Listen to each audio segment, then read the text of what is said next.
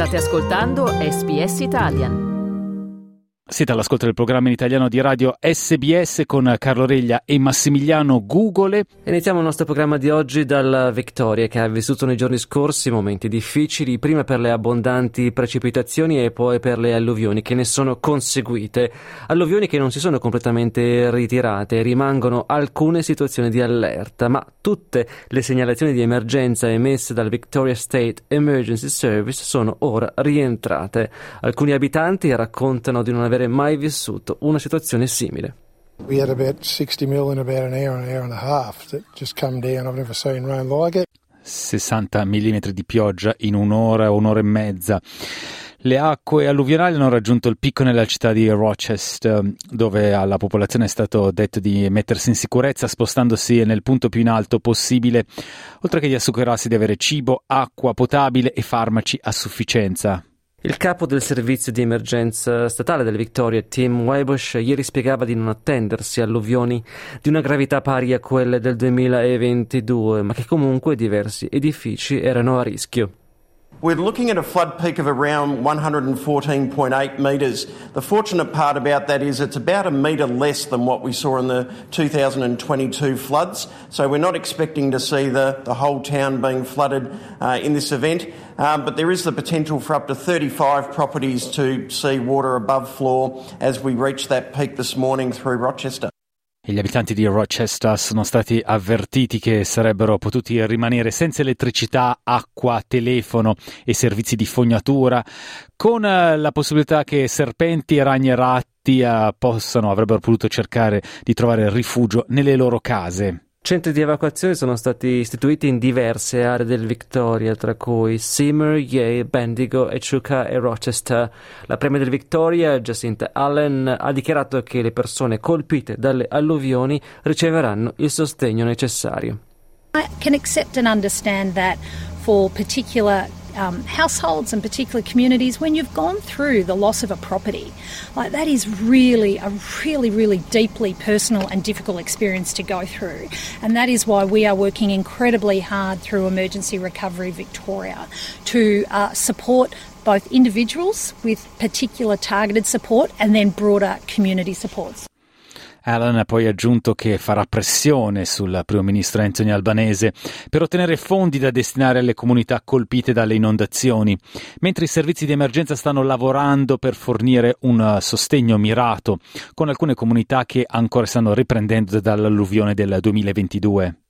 We will push the uh, federal government for a fair share of funding for uh, affected communities and indeed for issues that affect Victoria. We will always be very strong advocates to the federal government on those matters. As the community is being faced with an emergency situation, uh, the community, the volunteers all pull together to provide that emergency response in a time of emergency, which can mean at time of great personal risk.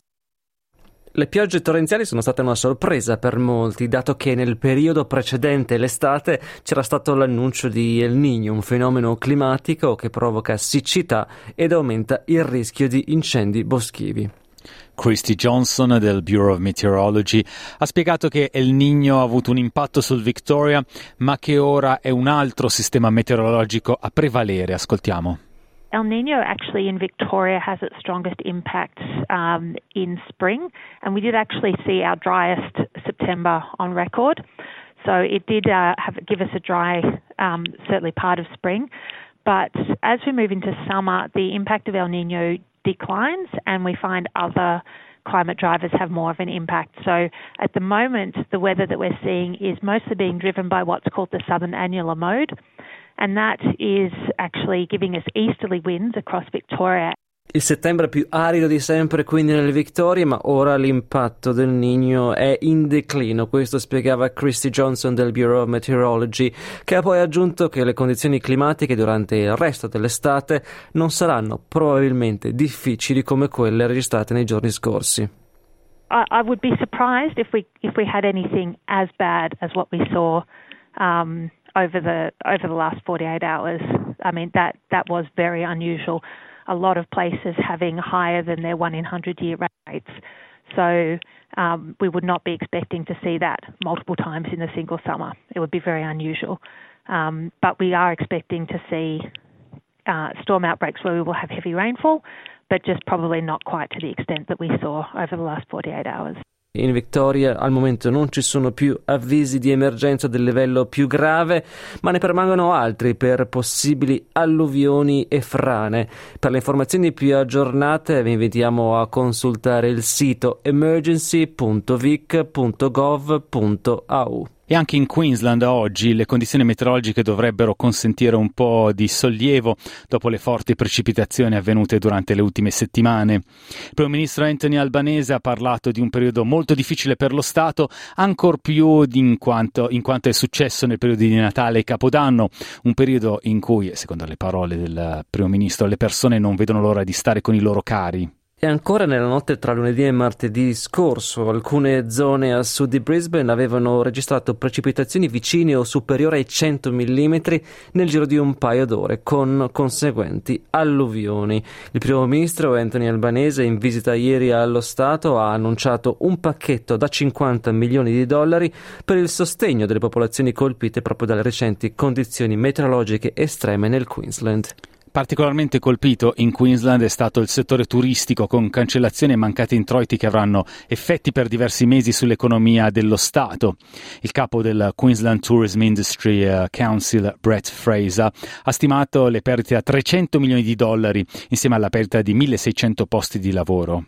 E il pacchetto da 50 milioni di dollari annunciato ieri include anche le misure presentate nei giorni scorsi dal premio del Queensland Stephen Miles, eh, coperte da fondi in parte statali e in parte federali, e che includono l'offerta di voli da 79 dollari per Cairns e possibilità di alloggio a prezzi scontati. Il primo ministro Anthony Albanese ha confermato che oggi pomeriggio si sposterà direttamente dall'estremo nord del Queensland alle regioni centrali del Victoria per visitare le aree internazionali interessate dalle inondazioni.